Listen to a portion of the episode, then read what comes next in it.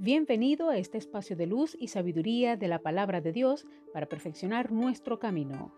Audiovida DHH. Vívela hoy. Les habla la pastora de jóvenes Vanessa Hategui de tu casa DHH. Dame una palabra de ti.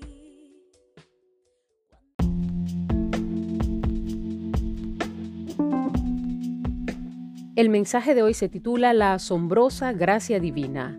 Mateo 21 dice, porque el reino de los cielos es semejante a un hombre, padre de familia, que salió por la mañana a contratar obreros para su viña, y habiendo convenido con los obreros en un denario al día, los envió a su viña.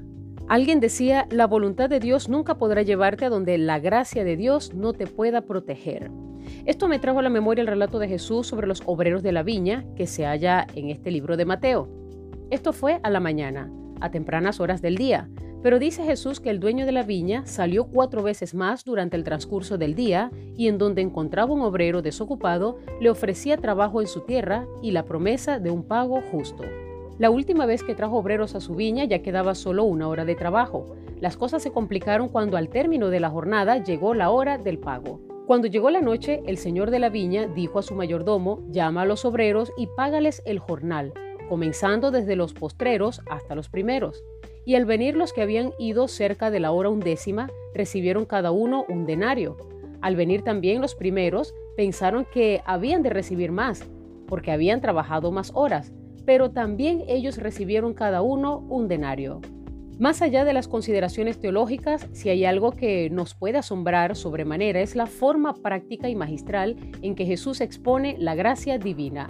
Los que habían trabajado todo el día se quejaron porque los que habían trabajado solo una hora recibieron el mismo pago de salario que ellos. Esto en los términos de la justicia humana es correcto y razonable, pero no en los términos ni en la matemática de Dios. Muchas personas en el mundo creen merecer más de Dios por causa de sus buenas y muchas obras. En cambio, nosotros somos los últimos obreros que hemos de recibir exactamente lo mismo que aquellos que rindieron toda una vida al Señor. La gracia de Dios es una sola, el perdón de todos y cada uno de nuestros pecados. Y esto no por lo mucho y bien que hayamos trabajado para Él, sino por su divina gracia. Porque dice la palabra, por gracia sois salvos por medio de la fe, y esto no de vosotros, pues es un don de Dios. Oremos. Amado Padre, gracias por este maravilloso regalo que nos has dado de tu gracia, tu perdón y tu amor.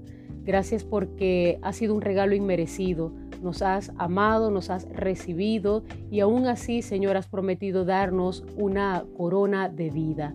Gracias, Señor. Ayúdanos a mantenernos firmes y fieles a ti, a poder trabajar con amor, con ahínco en tu obra para extender tu reino y para que otras personas puedan también recibir esa bendición que ya tú nos has dado.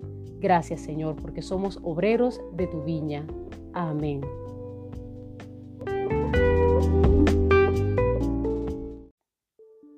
Comparte esta palabra y sea un canal de bendición en las manos de Dios para muchos. Recuerda, lo visible es momentáneo, lo que no se ve es eterno.